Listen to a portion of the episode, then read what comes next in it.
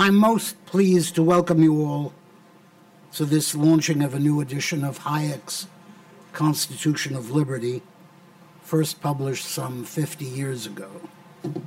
In my mind, it is without question Hayek's most important work, in which he attempts to lay bare the foundations of a free and open society. The reception that Hayek's book originally received, to the extent that it was even acknowledged by the scholarly community, was often hostile and at best lukewarm. And this was a source of some disappointment to Hayek, who had invested so much effort and time in writing. However, over the years, its reputation as an important treatise has grown to the point where today no serious study of the criteria for a free society can avoid dealing with Hayek's claims.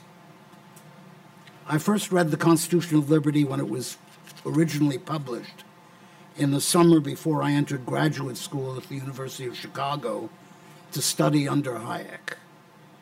While I was terribly impressed by the enormous erudition that the book displayed, I remember being disappointed with Hayek's notion of how extensive the actions of government could be and actually remain consistent with our understanding of what a free society is.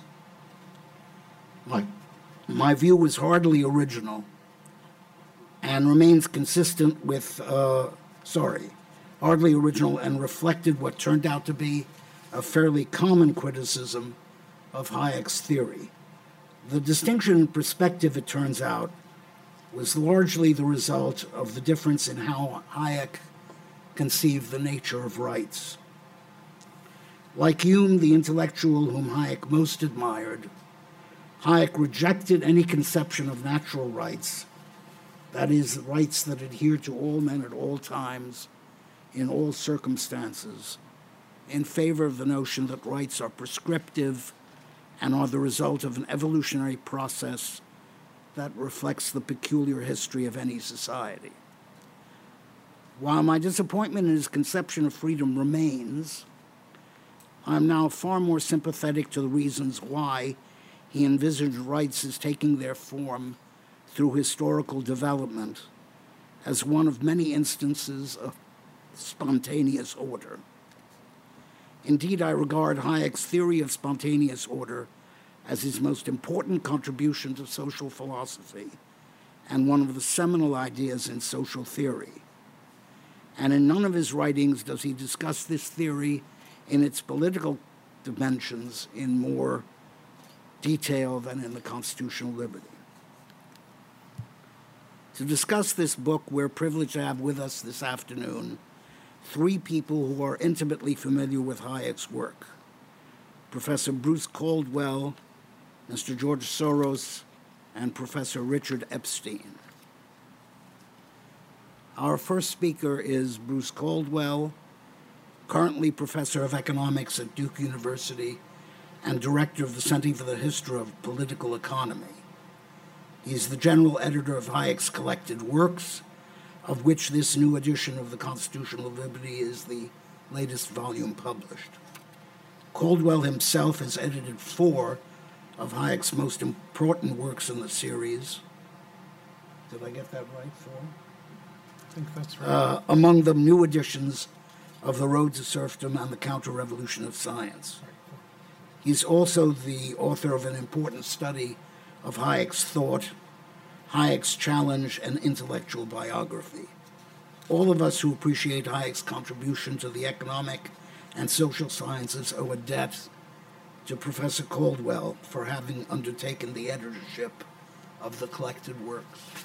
Well, Ronald, thank you for that very kind introduction.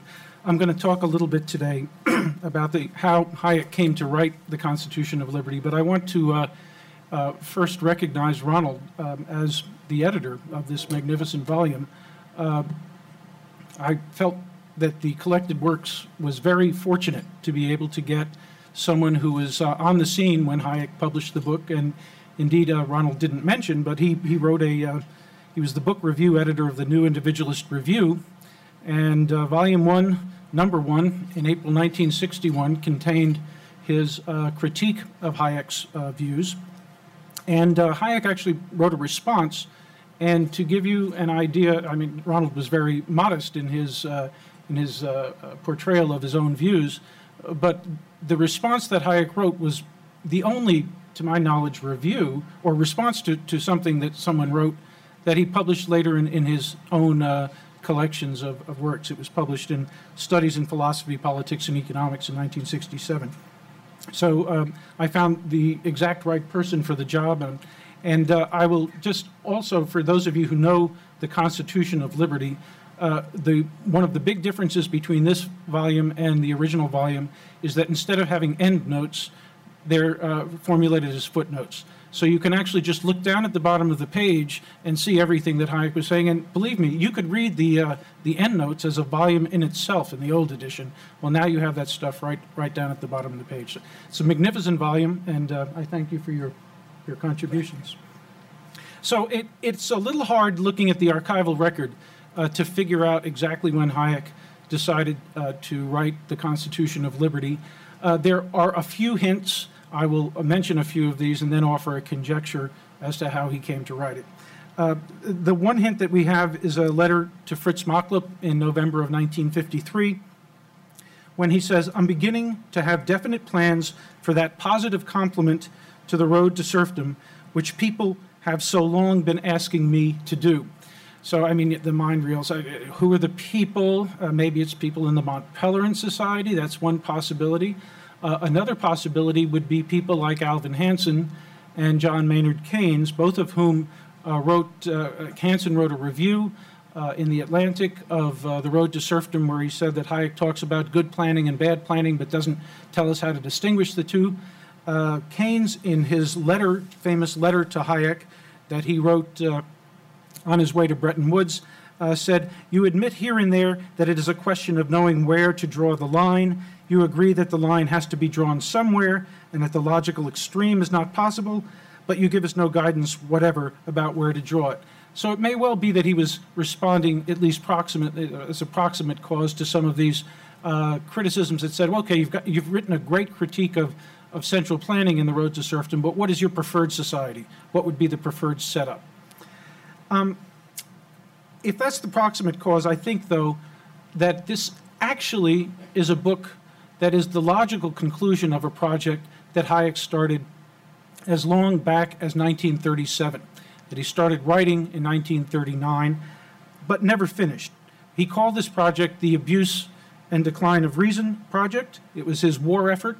Uh, he worked on it diligently uh, through about the middle of the war, and it was to be two volumes. In the first volume, he was going to trace the spread of two ideas that he thought were bad ideas uh, socialism and scientism, and how they grew up together, moved from uh, France to Germany to England to the United States. Obviously, taking very different forms in each one of these countries. Each had its own indigenous form, but the enthusiasm for scientific planning of society, the idea, scientism might be called the engineering mentality, the idea that you can engineer, socially engineer society in the same way that engineers design and build bridges, uh, was, was something that was a, a dangerous set of ideas that grew up through time. The second volume in this two volume work was to show the results of this, uh, of this movement, and this was to be based on uh, the sort of ideas that are contained in The Road to Serfdom. About halfway through the war, he said, Well, I don't have to write this big uh, big two volume book, I'm becoming more concerned about the sort of political uh, uh, setup that we'll be facing uh, after the war is over. So perhaps I should offer my warning in the road to serfdom. And, and he worked exclusively on that, never finishing the Abuse of Reason project.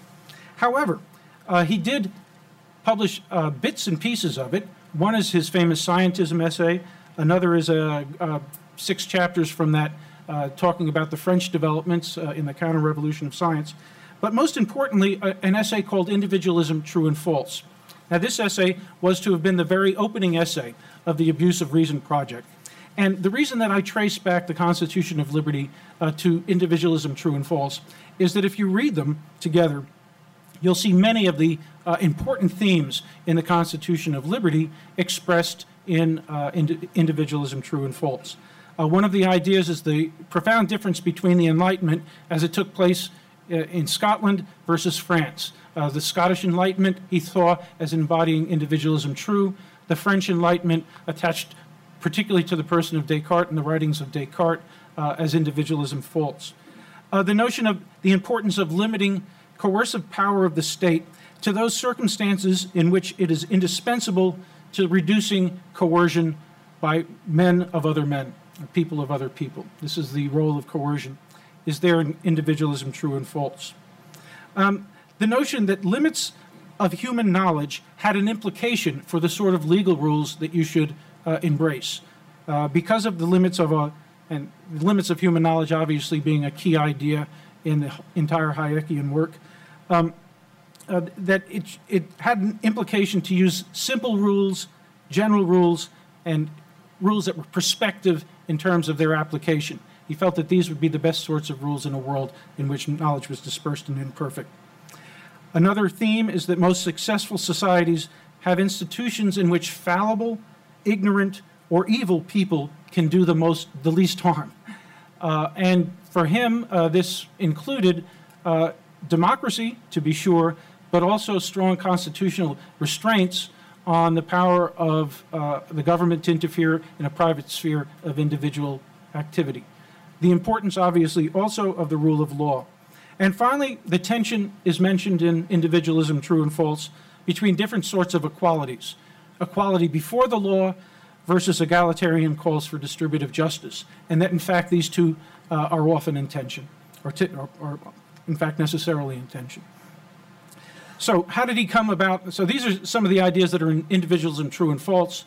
We know that he started work on this in more, uh, with more vigor in the mid 50s, and here is an example, I think, of Hayek's superb grantsmanship.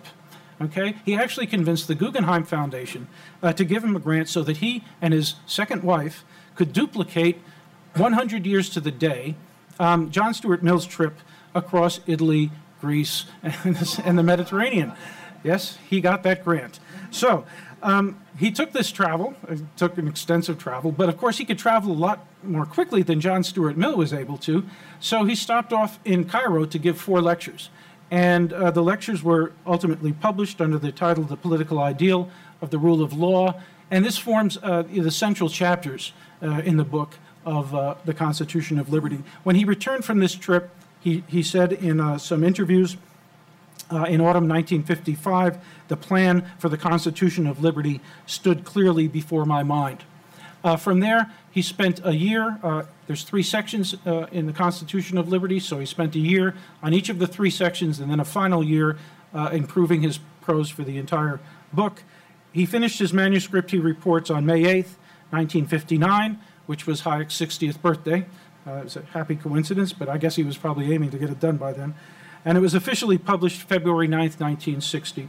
Uh, as Ronald said, it did not uh, uh receive immediate uh, acclamation. Uh, its its uh, influence, I think, has grown through time. for those who don't know the book, of course, and this audience in particular, an interesting chapter is the epilogue, Why I Am Not a Conservative. from all reports, although he never said why he wrote this in terms of the people who were on the scene, uh, this was a, an address that he had given at the 1957 Mont Pelerin meetings, and apparently uh, the object of his attack, uh, he says this part in the epilogue, uh, it was directed against the recent attempt to transport to America the European type of conservatism, uh, which he felt would be alien to the American tradition. And apparently, Russell Kirk's book, The Conservative Mind from Burke to Eliot, was his target for for this particular chapter. Uh, but always one that uh, when, when someone who doesn't know anything about Hayek and you hand them the book, it, it, it gives them pause uh, to see that title as the epilogue. Uh, Hayek scholars differ as to which of his two grand books that they like best Constitution of Liberty or law, legislation, and liberty. I must say that in terms of the themes that Hayek addresses in terms of his evolutionary theory and emphasis on rules and orders, one would this is something that I, I think is extremely important in Hayek's work, but he said a lot of that stuff in articles in the 1960s and early 1970s. And some of those articles, in fact, I think he put some of the ideas even better. Whereas the Constitution of Liberty is something that is, is truly a work that is conceived as an organic whole and uh, So my vote would be for the Constitution of Liberty, and I'm sure you'll be happy to hear that, but, or maybe not care, but uh, anyway, that's my vote. So I'll, I'll end there. Thank you.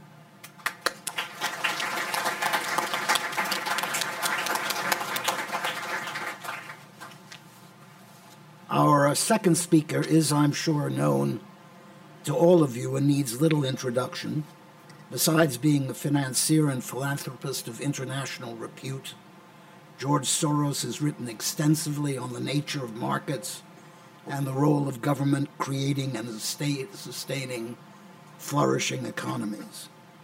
Before a successful career in the financial markets, Mr. Soros studied the LSE under Karl Popper, F.A. Hayek's close friend, I might actually say closest friend, whose emphasis on the open society is evident in Soros' funding of dissident movements behind the Iron Curtain. Mr. Soros is also the founder of the Open Society Institute and the author of Underwriting Democracy, Encouraging Free Enterprise and Democratic Reform Among the Soviets and in Eastern Europe. While the differences in viewpoint between Mr. Soros and Professor Hayek are extensive and profound, I'm sure that he is among those who appreciate Hayek's tremendous contribution to establishing a liberal economic order. Mr. Soros. Thank you. Uh, Hayek is uh, generally regarded as the apostle of a brand of economics which holds that the market will assure the optimal allocation of resources as long as the government doesn't interfere. It's a highly formalized and mathematical theory whose two main pillars are the efficient market hypothesis and the theory of rational expectations. Uh, it's usually uh, called the Chicago School, and it has come to dominate the teaching of economics in the United States. I refer to it as market fundamentalism. I've developed an alternative conceptual framework which is diametrically opposed to the efficient market hypothesis and rational expectations. It's built on the two twin pillars of fallibility and reflexivity, and I firmly believe that those principles are in accordance with Hayek's ideas. We can't both be right. If I'm right, market fundamentalism is wrong, and to be right, I must be able to show some inconsistency in Hayek's ideas, and that's what I propose to do. Let me start with Hayek's influence on my thinking. I was a student in the London School of Economics in the late 1940s, and I was reading the great methodological controversy which took place between Popper and Hayek in Economica in the early 1940s. I considered myself a disciple of Popper, but in that controversy, I was on Hayek's side. Hayek inveighed against what he called scientism, namely the slavish imitation of Newtonian physics. Popper argued in favor of what he called the doctrine of the unity of science, or rather the, of the unity of method. That is to say, that the same methods and criteria apply to all scientific disciplines. I was drawn to this controversy by my interest in the writings of, of Karl Popper. I had read his book, Open Society and Its Enemies, in which he argued that the incontrovertible truth is beyond the reach of the human intellect, uh, and ideologies that claim to be in possession of the ultimate truth are bound to be false. Therefore, they can be imposed on society only by repressive methods. This helped me to understand the similarity between the Nazi and communist regimes, and having lived through both of them in Hungary, it made me a great impression on it made a great impression on me. This led me to Popper's theory of scientific method. Popper claimed that scientific theories can never be verified. They can only be falsified. That means that their validity must be regarded as provisional and they must forever remain open to falsification by testing. The main merit of, his, of this theory, in my opinion, is that it avoids all the problems connected with proving scientific theories beyond any doubt, and it establishes the importance of testing. Only theories that can be falsified by testing qualify as scientific. While I was admiring the elegance of Popper's theory, I was, I was also studying elementary economics. I was struck by, the, by a contradiction between the theory of perfect competition, which postulated perfect knowledge, with Popper's theory, which asserted that perfect knowledge was unattainable.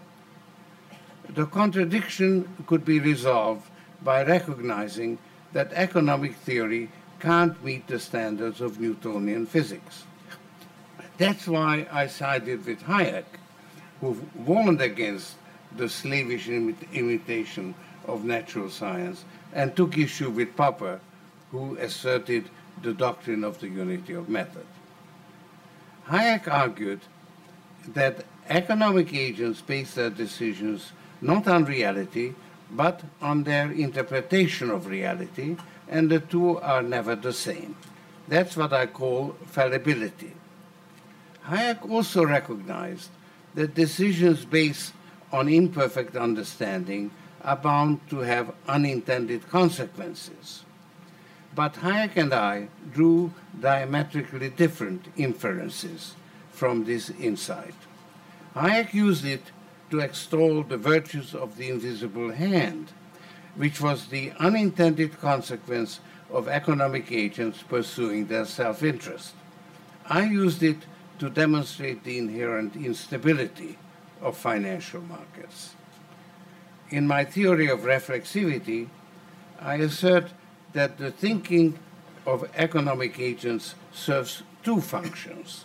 On the one hand, they try to understand reality. That's the cognitive function. On the other, they try to make an impact on the situation. And that's the participating or manipulative function. The two functions connect reality and the participant's perception of reality in opposite directions. As long as the two functions work independently, they each produce determinate results. But when they operate simultaneously, they interfere with each other by introducing an element of uncertainty into both the participant's understanding and the actual course of events. I call the interplay between the two functions that gives rise to the uncertainty reflexivity. The two-way connection between the cognitive and manipulative functions works as a feedback loop. The feedback is either positive or negative.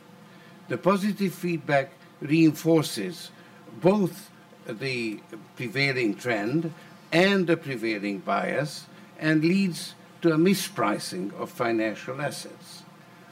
Uh, negative feedback corrects the bias. At one extreme lies equilibrium, at the other are the financial bubbles. They occur when the mispricing goes too far and becomes unsustainable, and the boom is then followed by a bust. In the real world, positive and negative feedback are intermingled, and the two extremes are rarely, if ever, reached. Thus, the general equilibrium postulated by the efficient market hypothesis turns out to be an extreme case with little relevance to reality. Frank Knight was the first to identify the unquantifiable uncertainty inherent in financial markets in 1921. Uh, Keynes and his followers elaborated his insight, although they still couched their theories in the form of equations in order to make them acceptable to the economics profession. Adherents of classical economics, by contrast, sought to eliminate the uncertainty connected with reflexivity from their subject matter. Hayek was one of them. Lionel Robbins, who had brought Hayek to the LSE, was another. How did Hayek do it? According to Bruce Caldwell, Hayek drew a distinction between two types of opinions constitutive and speculative. Constitutive opinions are those that cause some social phenomena to occur. Speculative opinions are those that people form in order to explain phenomena. I contend that this was a purely artificial distinction because speculative ideas can influence the occurrence of phenomena just as easily as constitutive ones, but it allowed Hayek to ignore reflexivity. Lionel Robbins found another basis for eliminating reflexivity, which was more influential. At any rate, that's the way I was taught at LSE. Robbins defined the subject matter of economics as the allocation of limited resources among alternative uses. He argued that studying the conditions of supply and demand themselves was outside the scope of economics, and therefore supply and demand curves should be taken as independently given. The intersection of the two curves then determines the equilibrium price. By this methodological subterfuge, Robbins uh, managed to eliminate the effects that the mispricing of financial assets can have on both the demand and supply curves. In other words, he could eliminate reflexivity. The methodological debate in Economica took place in the context of a larger political controversy on the role of the state in the economy. Hayek and Robbins were on one side, Keynes and socialist planners on the other. I contend that Hayek subordinated his methodological arguments to his political bias.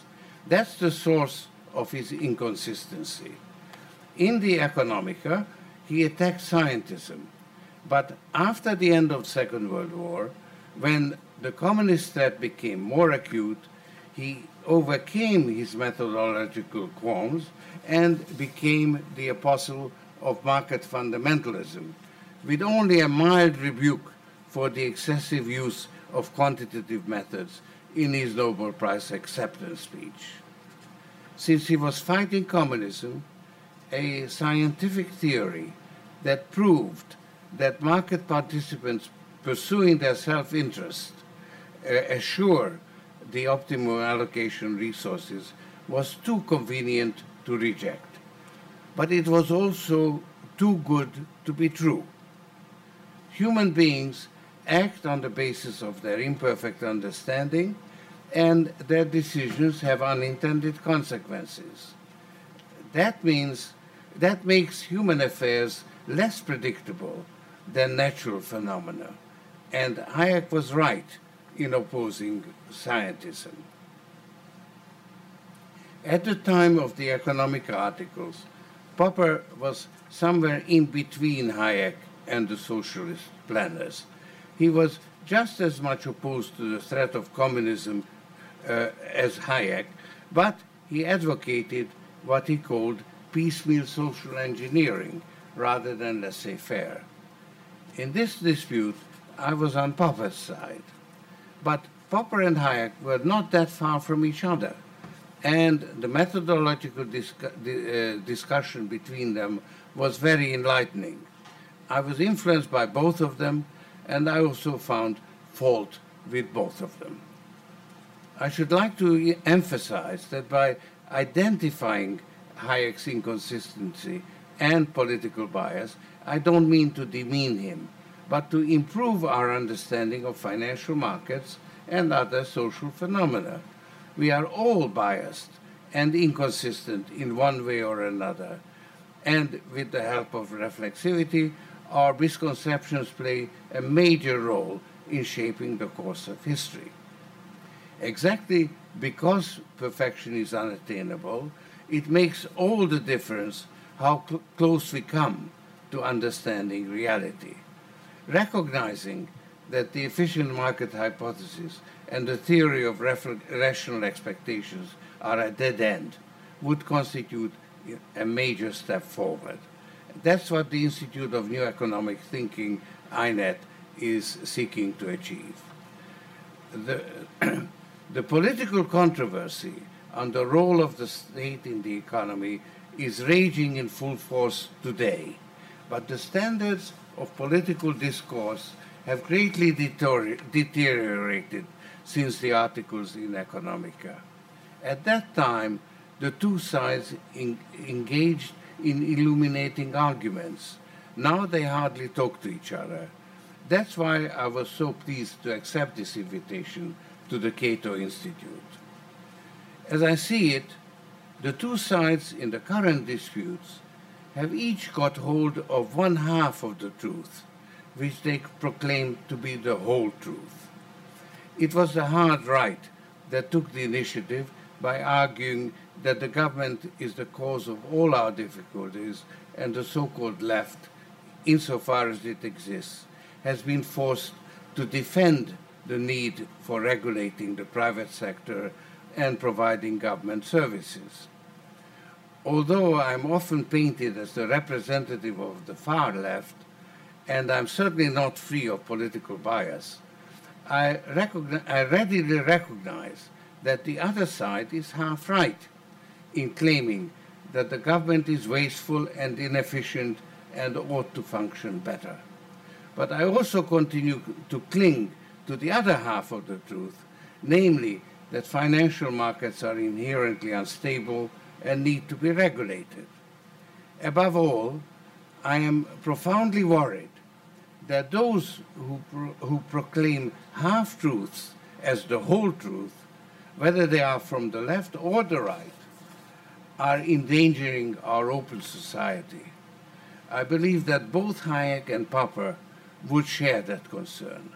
Those of us who are concerned with the protection of individual liberty ought to work together to restore the standards of political discourse that used to enable our democracy to function better. Thank you.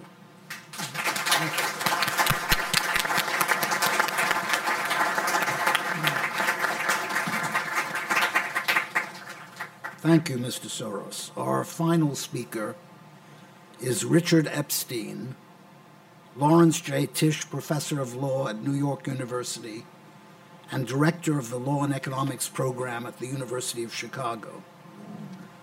Professor Epstein is a fellow of the Cato Institute and the author of numerous works on freedom and the law. The impact of his writings on legal studies is enormous, and he has been voted as one of the most influential American legal theorists of modern times.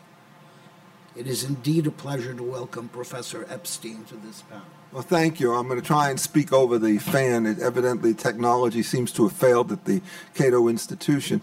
And, you know, to try to talk about Hayek in the Hayek Auditorium is a very daunting task. The man went through multiple phases, had all sorts of small inconsistencies in his own writing, and, in fact, was, I do not think of as a dogmatic kind of market type, but rather somebody who was trying to figure out how he could take his native intuitions as a social democrat from Austria and see how he could apply them to a whole variety of phenomena dealing with the creation of property rights all the way through the financial markets. In order to do so, I'm going to sort of pick up on some of the themes that have been mentioned here, and I'm going to do so mainly to stress my differences with Hayek rather than my similarities, and to do so for a very simple reason, which is the greatness of his work, which is embodied particularly in such essays as The Uses of Knowledge in Society, I think is indisputable. And what I'd like to do, therefore, is to indicate what I think to be some of the corrections that I would want to make on that theory. And I'm going to start off with something that Ron Hamowy referred to, which is Hayek's antipathy with respect to natural law and his view that essentially the only way in which you can understand the evolution of legal doctrine and social thought is by taking some kind of an evolutionary and progressive kind of process. And my basic response to that is I do not think that Hayek understood the way in which natural law was understood by its most ardent proponents, and therefore is guilty to some extent of a mischaracterization of the way in which this thing worked. Uh, if you go back to the origins of natural law, they start in Roman times in quite explicit fashion. And what you're doing is you're trying to get a group of people to figure out how it is you put a legal system together when all the modern tools of analysis which developed in the 19th and 20th century were not available to them. Uh, so what they did, in effect, was to think of a legal system as one that had kind of two characteristics which indicated something about its viability. One of those was the sense that there seemed to be an internal coherence to the rules once they were developed, such that if you started with the premises and tried to solve particular problems, you would usually come up with answers that didn't explode or become frankly absurd. And the other thing was to see if you could find a kind of generality of these principles across all sorts of places and all places in the world. And it turns out that Hayek was wrong about the universality of natural law. If you go back and you study Roman law, there are basically two portions of it which have to which you should give somewhat different responses. One of them is the sort of the basic categories of legal analysis, and these have not changed in 2,000 years. And if you wanted to summarize as a first approximation the way in which a legal system ought to work, it would be, in effect, joint consensual transactions, yes, coercive transactions imposed by the state or indeed by any private party, no. Uh, the Principles of this sort were widely accepted in virtually every legal system, and the differences between them mainly lay in the level of formality that was given in order to validate those particular consensual transactions which the state or some private agency was going to enforce. And so the evolution that Hayek spoke was never with the question as to the dominance of the fundamental proposition uh, that coercive transactions are negative sum and voluntary transactions are positive sum as a series of presumptions. Rather, all the evolution take place in figuring out what the mechanics were for putting these things into place. And in order to do that, you actually need to have a fairly large and complicated state, if only to be able to put such things in place as a statute of fraud so you could have writing to solve evidentiary problems and recordation systems so that you could keep titles in a relatively orderly fashion. And if Hayek had been a little bit more, I think, respectful of the natural law tradition, he would have found it not as an enemy, but rather as something which would have been used as an ally. And then he could have tried to figure out where it was that this particular broke down, system broke down, why it is that all voluntary transactions are not good and all coercive transactions are not bad. And in order to do that, what you would have to do is have a kind of a comprehensive sense of what a social welfare function looked like. And in fact, Hayek's scientism his sort of fear of the fact that people are going to put things together often stood in the way of his ability to figure out how would you be able to integrate general rules on the one hand with specific propositions on the other. So in some sense, I'm taking exactly the opposite side of George Soros, saying in effect if he had been a little bit more systematic, had tried to be a little bit more Newtonian in the way in which he had worked things, he might have been able to come up with a more persuasive presentation of a series of ideas in the Constitution of Liberty, which I think are really enormously instructive on one hand, but in certain kinds of ways are in fact incomplete. Well, what would this sort of non scientism science sort of look like? And in effect, to do this, I would go back to the world of a man who's not been mentioned here today, um, Vilfredo Pareto, and also to the English variation on this through the Kaldor Hicks formulas, because what these guys were trying to do is to put together social welfare functions in which the welfare of every individual in society had to be taken into account. And each of them had the following, I think, kind of social obs- um, observation. If you could find a way in which you could increase the size of the pie, you would satisfy anybody. If it turns out that you decrease the size of the social pie, you should never want to do those kinds of things. And the difference between the two formulations is that one of them, the Pareto formula, has a distributional constraint in which nobody could be left there worse off, and at least one person has to be made better off. And the Kaldor Hicks has greater flexibility, but essentially doesn't have that fundamental distributional constraint, which most people would defend on various kinds of fairness and so forth. if you use these kinds of definitions, it turns out that it allows you to solve some of the problems dealing with the definition of liberty, which Hayek, frankly, did not do all that good a job with. And so, what I want to do now is to take this framework and show how it applies to what Hayek regards as one of his fundamental conceptions, which he says if you really believe in the protection of liberty, what you have to do is to believe in the way in which you are going to control coercion. So that essentially an explication of the notion of what counts as liberty is going to require you to figure out what counts as a system of coercion. And his original definitions, which I'm not going to read to you, are incredibly muddied. And I looked at this stuff and I said, I don't understand what this man is talking about. He surely can't leave it rest here. But later on, when he talks about it, he tries to get the thing right and he hits at all the right cylinders, but he never quite gets the engine to work in harmony. So the basis of the analysis that Hayek understands is when you're starting to talk about the notion of coercion, it must bear at least some relationship to the libertarian notions associated with the use of force on the one hand and fraud on the other. But he says you certainly can't define it in that way because there are other things that he would regard as coercive. And so the question is how it is that you integrate this particular element into a larger theory. And what I'm going to do is to do it in parts rather than to try and figure out how you do it all in one fell swoop. I'm going to start with the coercion case with respect to the use of force and then turn over to another key part of the Hayekian situation, which has an immense role to play in modern economics, which is what do you do with the refusals to deal by one person with respect to other people. And I think if you try to decompose these things and follow the basic test, it turns out that the common intuitions that I had rest on very powerful formations. And then once you understand the way the game theory works, it turns out that his theory allows you to do what Mr. Soros has been trying to do to explain why it is a single comprehensive theory, which under some circumstances can account for social successes, can also explain why it is under certain prisoner dilemma type game situations you will have social failures without regulation. So I regard the theory as essentially neutral to the question of regulation. And the question is then, how does it work? Well, the first thing to do is to start with the narrowest definition of coercion, which can take place in one of two forms. Either I beat you over the head in order to take what you have, or I threaten to beat you over the head in order to have you give something to me. And in order to figure out what the social welfare function is going to look like, you have to decompose this thing into two parts. The first thing you have to do is to ask whether or not the transaction is between the two parties is one that meets anything remotely like either the Kaldor-Hicks or the Pareto standard. And at this particular point, it is not a matter of deduction. That is, the key point about any economic and social theory is that in addition to a formal apparatus, it must contain some kind of an empirical substrate. And at that point, the classical writers from which I think all the British empiricists derive, going way back, on self preservation says, for the most part, if forced to choose, you would rather be alive than kill somebody else, um, so that mutual survival turns out to be our optimal end. And so, if you're trying to figure out how bargains might work in this crazy universe, it's easy to imagine somebody who's going to be able to pay a lot of money to somebody else to prevent him from killing them. But on the other hand, there are very, very few people who are going to be able to pay a victim enough money in order to get their kind of consent.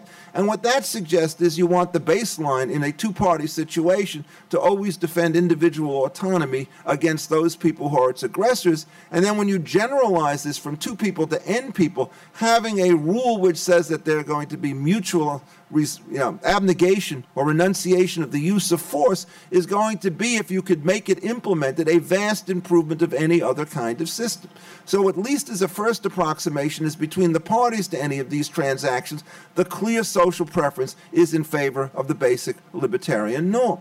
Now, it gets more complicated because you then have to ask about effects upon third parties. And here again, the arguments are really extremely powerful.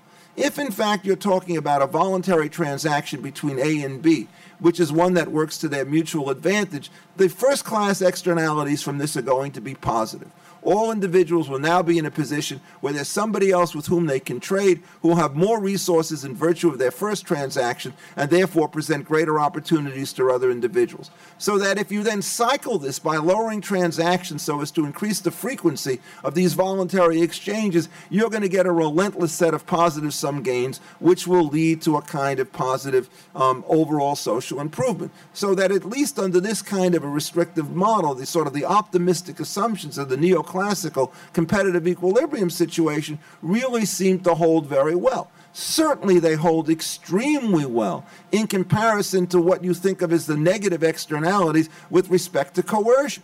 At that particular point, the resources of the two parties in sum are sharply diminished. So every time you engage in a threat against two people, you reduce the opportunities of strangers and make them worse off. In addition, you create the kind of instability where instead of figuring, hey, you may be able to get a business opportunity, you're worried about the hinged hand of fate knocking you for a loop, and so that you engage in much more defensive activities rather than in much more expansive activities. So, as a first approximation, essentially, the argument in favor of markets relative to sort of coercion is going to be enormously powerful. And when Hayek says, look, we really have to be worried about the state dictating the terms and conditions of various transactions, the reason he's got a really strong point about it is that you're going to force losing transactions on some individuals. So even though you're not going to have violence, you can still have the same kind of downward cycle, which is associated presumptively with respect to um, centralized planning.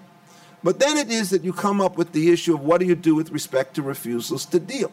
And this becomes extremely important because it was precisely this particular issue which made Hayek be so nervous about trying to define his definition of coercion so that the only thing that coercion covered was the threat and the use of force.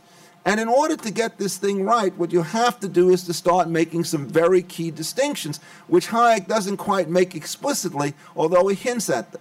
And the key distinction you have to make is that there is a vast difference in trying to estimate the way in which you look at refusals to deal in a society which turns out to have open entry and lots of competitive sources of supply, and a situation in which there is either a legal or a natural monopoly. And one of the interesting things is if you go back to the height of English laissez faire, all the careful judges who wrote about this issue understood this particular distinction, and they were aware that the particular arrangements with respect to refusals to deal that might work in competitive markets would not work in the other. Um, so how does this thing start to break itself out? Now let me see if I can explain. I may take an extra minute or two. In a competitive market, the only way that you could get to an effective equilibrium is to allow people to refuse to deal with other individuals. If in fact you're going to force transactions, then you're always going to have resources going in a dizzying rate of one person after another, and you can never figure out whether it's the employer who's entitled to force the employee or vice versa, so that the system essentially is going to define as coercion ordinary market behavior and everything will collapse. But once you start to have a natural monopolist, that is a single supplier who can supply the market at lower cost than any two suppliers, or even worse, a legal monopolist who's given a thing from the state. Now you have an asymmetry. He's the only one to whom all these other people can turn. And so, therefore, he has this immense kind of power. And the standard tradition with respect to regulation always took the position that regulation was a counterweight with respect to monopoly power. Hayek sort of sees this, but he thinks that the only constraint that you put in place is a non discrimination constraint, which is certainly one part of the picture. But the entire history of rate regulation with respect to natural monopolies as it develops in the late 19th and early 20th century indicates that you also have to have reasonableness constraints on the rates that can be charged, and you develop a huge literature on exactly how it is that you determine what these rates are going to be.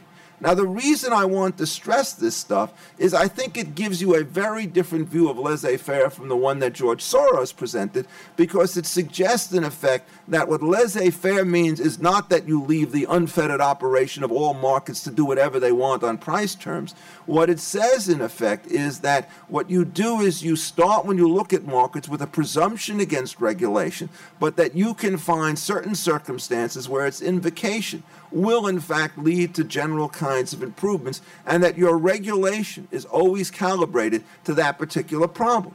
And if we had time and you went into the specifics of regulation, you can actually show how the pre 1944 reactionary judges actually had a better sense of how to regulate than the modern judges who have lost the presumption against government regulation. Now, this also applies to financial markets. I would regard it as a caricature to say that you don't want any form of insurance or any form of regulation. But the key question to ask in this is not whether you have regulation, it's actually what the kind of techniques that you're going to use to deal with the regulations that you have. Everybody, I think, understands that when you're starting to deal with the banks, with have limited liquidity, it turns out that the run on the bank is something that can clearly happen in an unregulated market simply if all people form the expectations, rational or otherwise, that the bank is going to be illiquid. Every bank has to have, if it's going to engage in transactions, some of its money tied up in long term assets so that if all the depositors demand a response instantaneously, things will start to break down. At that particular point, the question is what's the optimal form of regulation? And it's at this particular point, I think, that an immense amount of caution is needed in the way in which you work this system. Because if we know that these prisoner dilemma games, which is what this turns out to be, can have negative externalities, then the question is what's the optimal design of the system? And it is simply not sufficient under these circumstances to say that you're in favor of regulation. You have to talk about the design. And let me give you but one illustration of a point which Hayek understood. He said basically that decentralization has sort of static inefficiencies, that you may get redundancy and inefficiencies of one kind or another, but that it had in the long run a kind of a resistance against common mode failure which would bring everybody down. So if you look at something like Dodd Frank, which contains all sorts of disastrous provisions of one kind or another, which we could talk about in the discussion theory, the great mistake of it is when you want to say that, you know, you want to have everybody trade on a clearinghouse so that you get rid of certain kind of bank errors. What you do is you substitute in a common mode error by the single regulator who's now too big to fail, instead of having diffuse kinds of you know, regulations that are done by decentralized authorities. So even in financial markets, it doesn't follow that complete centralization by government is going to be the appropriate response.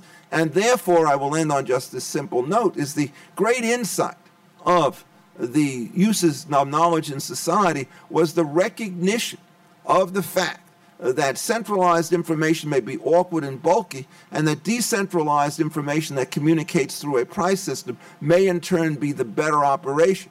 Hayek, I think, overestimates the importance of intuition in making this process work. But if you can make markets more efficient, what happens is that it turns out that it's not going to be that the efficient market hypothesis is always wrong. It can't explain October, whatever it was in 1987, where you get discontinuous chops, but it can certainly explain why it is that spreads in various kinds of commodity markets and so forth are consistently reduced over time for the benefit of consumers, or why it is that securitization properly run allows you to access financial markets that you would never touch. So I think even on the financial side, we don't want to say that they're inherently unstable. What we want to say is that their instability is certainly something that can emerge from these kinds of process, and that what we ought to do is to follow Hayek at least this far, which says that the presumption is generally set against regulation, but it is not irrebuttable. But if your first approximation is that you have to regulate, first think less and then think more. And I think that's the lesson of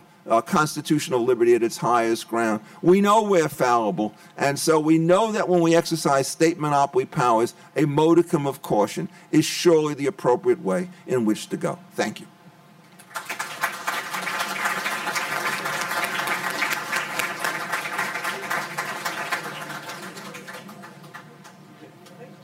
Thank you, Richard. Welcome. I'm going to spend the next month trying to uh, work out the implications of your. Well, I went a little fast. I'm sorry. Less coffee for you. What? Less coffee. No, no, no. I'm just drinking the pure stuff. This is vodka. I want to give uh, the panelists a chance to address the other panelists if if they have anything they'd like to add or say or ask. So Okay, I'd, I'd like to just make a couple of comments on, on George Soros's uh, uh, comments. Uh, I think that uh, George has a handle on some parts of Hayek, but misunderstands other parts of Hayek, and that if he understood those other parts of Hayek, he would identify himself, I'll say it provocatively, as a Hayekian. I don't think that that's necessarily true, but I spent the morning uh, rereading uh, the Soros lectures by George Soros, and there were just lots and lots of areas where uh, things that, that he wrote in here, I think, are certainly consistent uh, with with many of Hayek's insights. I'm just going to mention a couple of things in your talk that I that I would disagree with, and I think that a further uh, uh, study of Hayek you might you might uh, see my point. So first of all, Hayek and the Austrians, to my in my estimation, reject the usefulness of an efficient market hypothesis and the theory of rational expectations for capturing the workings of a of a market process. So if the acceptance of those two theories is, is the defining characteristic of, of being a, a market fundamentalist, then he's not he's not the sort of market fundamentalist that you uh, that you're describing. I, I think a, a pithy way of putting this is that there is definitely a difference methodologically and in other realms between Chicago and Vienna. Uh, okay.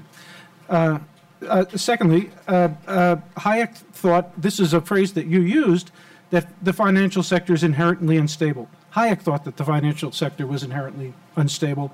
His first book, after all, was Monetary Theory and the Trade Cycle. So he's, he's saying monetary theories or monetary economies or credit driven economies are unstable. Vernon Smith has done experiments where he said, showed as soon as you introduce credit into one of the experiments, you're going to generate cycles and they're really hard to get rid of. Uh, uh, Cato has an annual conference on alternative monetary institutions, and I think that this is a common endeavor. Uh, a, a truly common endeavor of how do you get the institutions right so that you can make money more stable because when money is more stable then the rest of uh, the ability of markets to uh, coordinate dispersed information uh, uh, I think uh, is, is vastly improved. I'll, I'll go one, one final one. Hayek also rejected the theory of perfect competition. You said that this was one of the things that got you into uh, uh, an interest in. Uh, you saw the contradiction between Popper and and, and the theory of perfect competition. Hayek has a 1946 article, "The Meaning of Competition," where he argued for competition as rivalry it, within a, mar- a, market process, and if since the 1930s was very critical of the ability of static equilibrium theories to shed light on, on, on the workings of a market process. So I'll just simply uh, uh suggest that there are elements of Hayek's uh, work that, that uh, are quite uh, compatible with, with some of the points you made. I entirely agree. Uh, that there are many elements, and uh, he has had a big influence on my thinking, and I, I think that both fallibility and reflexivity are in, in basically uh, in accordance with his thinking. I think he has allowed himself to be, let's say, expropriated uh, to some extent by the Chicago School and uh, and then an extremist uh, view of of markets, uh, which which claims that markets are perfect, uh, and that, of course, he also denied in his uh, Nobel Prize uh, lecture, which I thought was a, a, a, reminder to the Chicago school that they've gave, gone too far. So I think actually going back to Hayek is, is a very good, a very good thing, uh, uh, because at that time the difference, let's say, between Hayek and Popper, and certainly between Hayek and me, are not all that great and there is really we could uh, work on gaining a better understanding. Uh, I am emphasizing uh, the fact that all our interpretations are bound to be uh, uh, uh, flawed in one way or another. So we have to come to terms with our with that limitation, and that's why you can't have a a, a, kind of predictive uh, science that you that let's say Newtonian physics uh, presented. Uh, you have to accept that that uh, our ability to predict and to under, to to to explain and to understand is uh, uh, limited, and we need to re reduce the misconceptions if possible and that we can only do through a, a, a debate, a discussion, critical thinking, which is the the, the point that that um, Popper was emphasizing, and unfortunately, uh, we now have basically politically two sides that each got hold of one half of the truth. And they can actually, we, both sides can prove that the other side is wrong because we are all wrong. But that doesn't mean that, that by proving that the other side is wrong, that you are right. So I think we, we should again try to, to reestablish a common ground for having critical uh, uh, discussion. And, and uh, I think uh, this, uh, this is a, an occasion where we could try to do that. Uh, so maybe we can find a common ground. I think that we would all agree that, uh, um, that the government regulation is a necessary evil. I don't know if we w- could agree with that. Well, but the necessary evil means to set the presumption against it. Yeah, it, Uh, it is- that's all we need. No, You give I- me the presumption, I can move the world. I'm Archimedes. No, look, I, I am I happen to agree with you because while ma- while I argue uh, that markets are are uh, unstable and this this instability has been artificially uh, expurgated from cu- uh, current uh, economic uh, uh, uh, dogma. dogma. I also uh, agree that regulations are inherently imperfect. In fact, in my writings, I've said they are more imperfect than markets. Why? Because they are bureaucratic, they are uh, subject to special interests, and uh, very much influenced by political. Uh, uh, so, i- if you can avoid the regulations, you should. Okay. I- uh, we, uh, we have so we have actually found common ground. Uh, uh, uh, thank you. Okay. Richard, okay. well, I mean, I think Hayek, to some extent, uh, gets a bad rap for being sort of a Chicago type. I, I'm sort of a Chicago type, but not, qu- but not completely. But I, I, I did write an article once, and I'm going to refer to it now because I think it was actually an accurate description of much of Hayek. And the article was called Hayekian Socialism. Uh, and in this particular argument, I argued that Hayek had very powerful socialist instincts in terms of the way in which he conceived the obligation of society to impose, uh, to satisfy minimum standards of needs for all of its members. I'm just going to read one sentence from his chapter on Social Security to give you a drift of what it is, comment a little bit upon and then make a couple of other points. One, it says, in the Western world, Hayek is never talking small. Some provision, we don't know how much, for those threatened by the extremes of indigence or starvation due to circumstances beyond their control has long been accepted as a duty of the community. This is not a guy who's sitting there saying, you know, I'm a social Darwinist, let the devil take the hindmost and so forth. What's, what's left about this, and this is what drives me nuts about Hayek, is you never know when he says that there's some obligation on the community, whether it's to be done through voluntary organizations like churches and schools, whether it's to be done through the state, whether it's to be done at the local level, whatever. But you don't have to answer those questions to make it very, very clear that this guy does not believe that all market processes yield good results and all non market processes yield bad results. It was simply no part of what it was that he thought. Uh, the second point that I want to make is that I do not think that he was a Newtonian in his views. In fact, it's exactly the opposite. If you read passages in F.H. Hayek's work, what they do is they bring to mind the, the good part, and there are some good parts, obviously, in Robert Nozick's Anarchy, Utopia, and the State.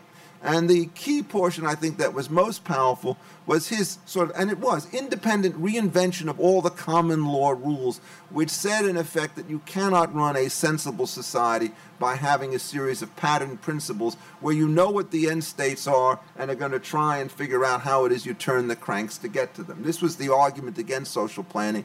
And what Hayek was in defense of, and Nozick was in defense of, and I will list myself with respect to them that I'm in defense of, is what you do is you give yourself a set of basic stable institutions. You get rules for the acquisition of property, rules for individual autonomy, rules for voluntary exchange, rules for the prohibition against the use of force. And then what you do is you let the voluntary exchange run and see what the outcomes will be. And at the end, if you get these maldistributions in distribution, which you sometimes will get, that's when this other social safety net kicks in, preferably through voluntary means. But the key feature about this is if you run the system, the resource base uh, which you're going to have to work from is going to be far larger, and the number of people who will need the system will be far smaller, so that the chances of needing something like a formal Social Security or a Medicare system, if you let this happen, will be correspondingly diminished in terms of the way in which this goes. Now, the last point I want to make is, is, a vehement attack on the progressive movement precisely because it refuses, at least in its current incarnation, to consider one viable element, which is the deregulation of various markets in which state monopolies have been created. So, right now, for example, we're talking about divisive properties. All one has to do is to look at the situation of labor relations in the United States, where in the 1930s, what we did is we took competitive labor markets, where in effect wages systematically moved up with productivity, and productivity systematically moved up with intervention, all during the period when the progressives denounced these markets as failures and imposed a bilateral monopoly structure with heavy government regulation over it, such that massive discontinuities in the form of lockouts and strikes would take place, with massive negative third party situations, and then back this thing up with state power. Oh, to me, the I could understand enormous disagreements between us, for example, on how it is you deal with market failures associated with prisoner's dilemma games or the creation of natural monopolies. Those are open squares. What I cannot understand, nobody's been able to explain to me why it is that the resources of the state should be used in order to shrink the total pie of productivity and to create greater antagonisms across classes. And if you, I want you, George, to come out on the record now to say that you're in favor of the repeal of the National Labor Relations Act, and then we got something that we can talk about. Thank you. I'm serious about this. I, I can't think of anything that you said which would indicate that Hayek is wrong when he says this is the kind of centralized authority that we ought to dread.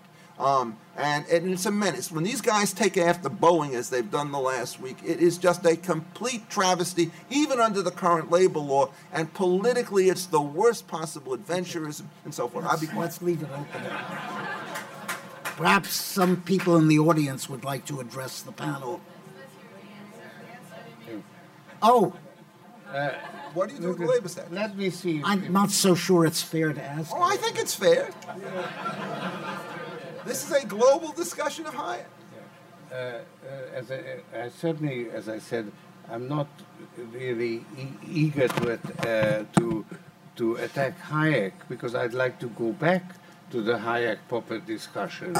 Uh, I'd like to to address what's wrong now because I see a real danger. Genuinely, I'm very concerned about a real danger for our political system, for our op open society, because of this uh, division where two sides have got hold of half truths, and by pointing out the deficiencies on the other side, they think that they have proven their point. And that is not the case because the fact that there are deficiencies on the other side uh, doesn't uh, um, uh, change the fact that there may be deficiencies on, on your side also. So uh, uh, um, I am uh, ready to recognize the deficiencies in arguing for, let's say, financial regulation when I look at the way the uh, the Dodd Frank bill and its failure to address the the issues, how it was lobbied to, into into incomprehension and, and inconsistency by special interests of various kinds. Uh, so uh, the, the fact that that uh, in fact the, the whole issue was extremely well uh, framed by two articles. One was by Greenspan, who said that the genie is out of the bottle. Uh, the bottle.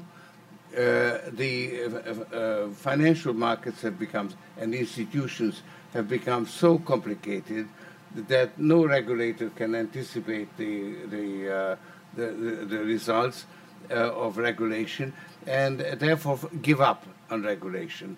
And Barney Frank uh, replied, uh, pointing out that leaving markets unregulated can cause financial collapse with horrendous consequences.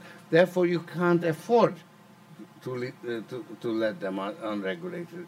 But when he tried to, to, uh, to prove how the Barney Frank, uh, the Dodd Frank uh, uh, Uh, act uh, dealt with the issues, there he was uh, at, uh, um, lacking because effectively it really did not address the, the fundamental issues. So we, Okay, one little last comment on the finance. No, no, we really should allow Okay, okay, the I audience mean- because we're going to have to adjourn fairly soon. And I want to give the audience a chance to address questions to the panel. Yes. Well, This will give you a chance to uh, address financial markets again. Wait for the mic. This will give you a chance to address financial markets again, address to Professor Epstein and Mr. Soros. Because, um, as, you, as you both pointed out, these, uh, these failures in Dodd Frank, but certainly listening to Professor Epstein, that leads one back to the big question of whether or not one shouldn't have had structural reforms, because that then would have dealt with this refusal to deal and would have dealt with many of the other problems that evolved. And I'm curious about the views of the two of you on that subject. Well, I'll, I'll try to say one is a financial financial stability oversight board strikes me as being exactly the kind of thing that we have to worry about that Hayek talked about because of the incredible discretion as to what people are put on the list as being systematic risk and which ones are not. Already we have very clear evidence that people are constantly trying to put their competitors on the list while keeping themselves off the list and so forth because they know that when there's a difference in the capital requirements, it's not going to work. I've also heard stories to say that the guys who actually do the models in the private area say that all of the public models are in fact wrong. And, and so what happens is if they got the wrong model as to whether the source of risk is in a credit market or in market fluctuations and so forth, you're going to get the wrong results. And the problem, as Hayek pointed out, is if you get every bank going under government regulations that are wrong, it all collapses. If you have different banks doing different things, one may go down. And the proper response is, I think, in many cases, two things. One is it was a great mistake to have the little banks taken over by all the big banks, so you have this massive concentration that we now have in the industry. And secondly, I think you have to be extremely cautious about running these kinds of bailouts, particularly when they're discretionary, so that AIG survives and Lehman Brothers turns out not to do so. So I think, in effect, it's a disaster. And of course, we didn't cover Fannie Mae. When I asked Christopher Dodd about that, he said, we didn't have time. What on earth was this man thinking? Richard, we have very few minutes left for more questions. George. Uh, Perhaps you could hold off and maybe somebody else will. Yes.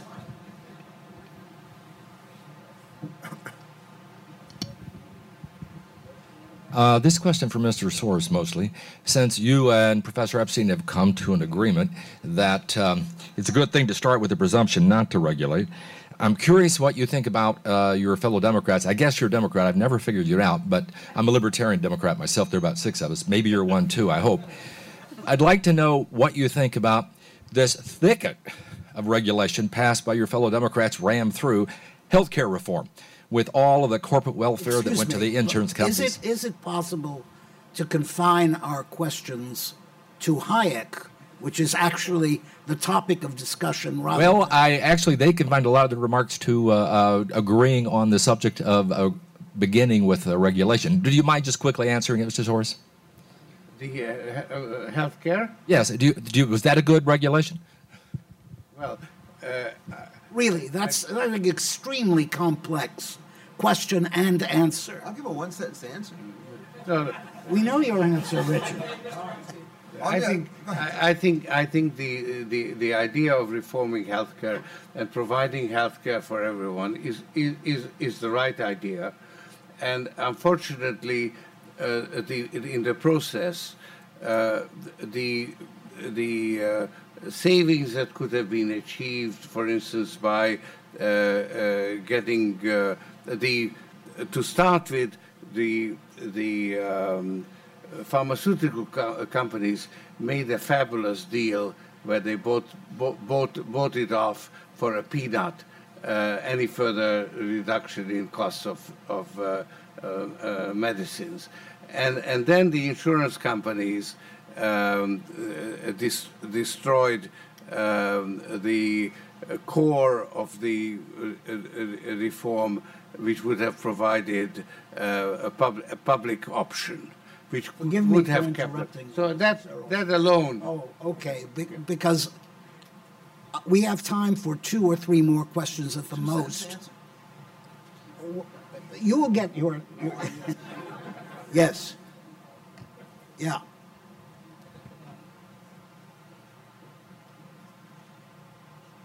It would be helpful if you could address your questions in terms of the subject of the panel.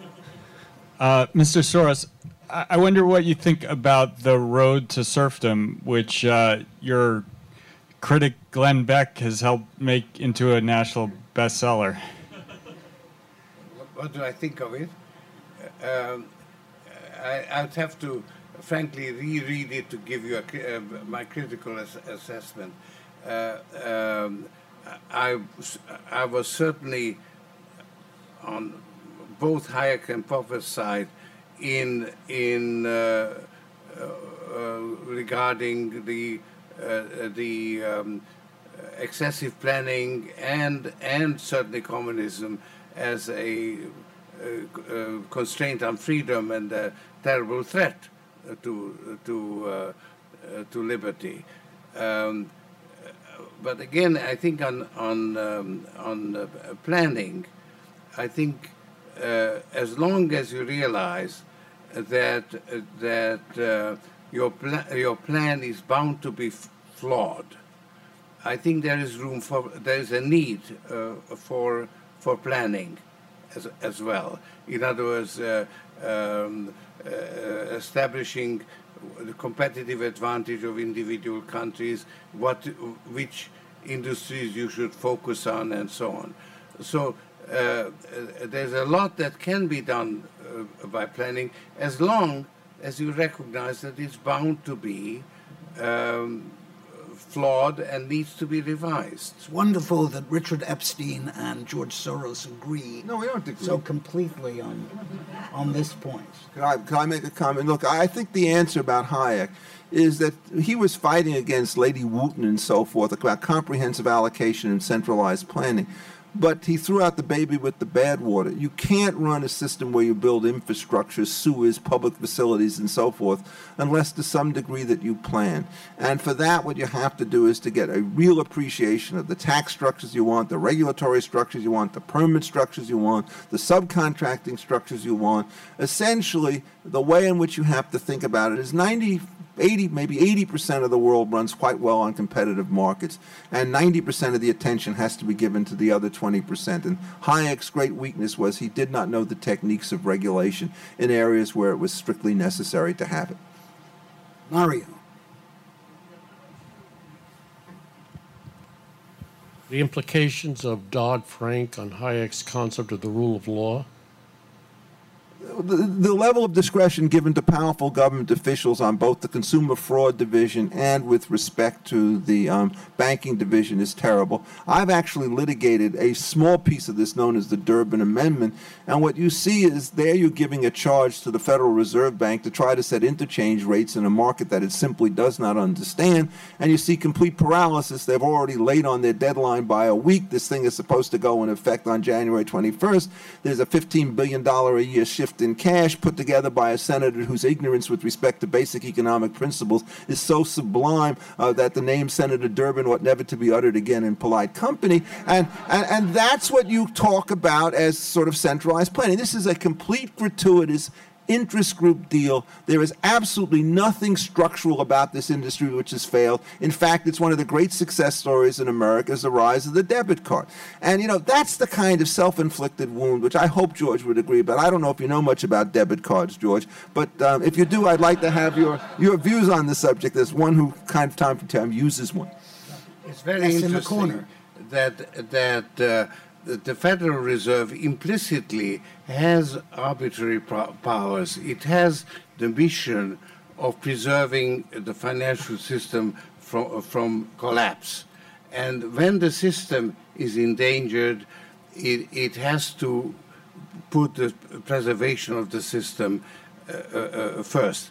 And unfortunately, exactly because it is impossible to plan uh, uh, perfectly, there, there's bound to be an unforeseen situation that the Fed has to deal with. Now, in this case, it, it has used the arbitrary power in a, a an extremely uh, ineffective way, where uh, uh, Secretary of Treasury Paulson uh, declared that uh, uh, on Friday that there is no bailout. On on and on Tuesday he had to reverse himself and and bail out um, um, AIG. Um, and on Thursday had to save the the um, the, the money market funds. So uh, he had a totally uh, he was totally lacking in understanding uh, uh, uh, financial markets and reacted badly. But actually, his his excuse was that he he didn't have the power to intervene and to to bail out uh, Lehman. That that I think is a is is a, is a lame excuse, because if if he had done it, he could have uh, ex post facto uh, gotten uh, legal authority to, to to do it, because in in many many cases the Fed has done used that uh, arbitrary power and, and exactly because planning is bound to be imperfect, there has to be an arbitrary element in, in, in, the, uh, in, in the regulatory authorities. If you didn't have any arbitrary uh, powers, that would mean that you were able to devise laws, uh, uh, rules uh, that will cover every. Uh, that would have been comprehensive uh, uh, uh, success of, of, of perfect knowledge. Yes, please. To get back to Hayek, uh, I, Hayek, I think all of the panelists have made it clear, was dealing with something a lot of libertarians don't bother with. How do we deal with that boundary line between the areas where most think there has to be some role for government and the area where we'd like to keep it out of? And that boundary line, defining that boundary line, height doesn't do very well. And yet, both George, Richard, and now Richard gave us a crude guideline for deciding how to make that divide. Oh, I'm very precise on that. Very precise. But both Bruce and, and uh, George, I think, said it's important to have that dividing line. But uh, Mr. Soros certainly made the point, ideally, that what is uh, what did Clausewitz say? No ideal piece of legislation survives first encounter with legislature. You know the the idea that in effect we put things into the hopper and God knows what comes out the other end, and yet that is the nature of politics. It is an interest group phenomenon. Do either Richard again to refine it, but Bruce and, and George give us an idea? How would they try to do that dividing line so we didn't use legislation when it's going to almost certainly go so far afoul that even its proponents are embarrassed? I'm just going to give one quick answer, and this is going to be in praise of Milton Friedman. Um, I think if you actually look at his academic work, Friedman's great work is on non-monetary, insti- non-market institutions. It's the work that he did with respect to the permanent income hypothesis, and it's the work um, that he did with respect to the way you run the money supply.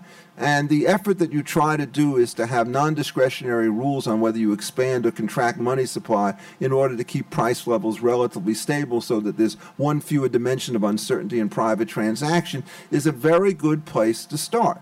And in fact, as John Taylor has shown, is when we started to deviate from that particular kind of situation that we started to create the housing bubbles, which then created the boom in the complementary assets and so forth. So I think, in effect, that you want to do exactly the opposite of what Dodd Frank did to try to find ways to limit discretion, which means getting rid of Fannie Mae and Freddie Mac and all the rest of that stuff, rather than to give them a pass and to start on the private side. And I mean, I've heard Chris Dodd speak. It is simply a stunning condemnation of American politics that this man could have been leading uh, the financial reform. He simply does not know enough to do it. Period. Do, do you want to comment on this? I think there were philosophical as well as pragmatic reasons that Hayek was always so evasive in terms of the details, uh, and I think that that would be the right word to use. Um, and uh, in terms of the philosophical reasons, uh, he recognized that there was lots of different societies that had previously established institutions, and in order to keep it at a general philosophical level, you don't want to offer uh, specific points about uh, you know the actual policies. Milton Friedman always did. He was perfect for that, and Hayek was his counterpart. I mention uh, Friedman because Hayek founded the Mont Pelerin Society, in which he had people who were ordo liberals from Germany. He had Milton Friedman and George Stigler from Chicago, and people all over the spectrum with lots of different uh, visions as to what a free society would look like. He always was trying to articulate general principles, so we can fault him for not getting down to specifics. But I think his it was intentional, and it reflected his uh, his general views that when dealing with complex phenomena, uh, sometimes as far as you can get is general principles, and then leave the details to people like like Friedman. You're lawyers, even, right? I'm afraid uh, our time is now up. So, uh, thank you.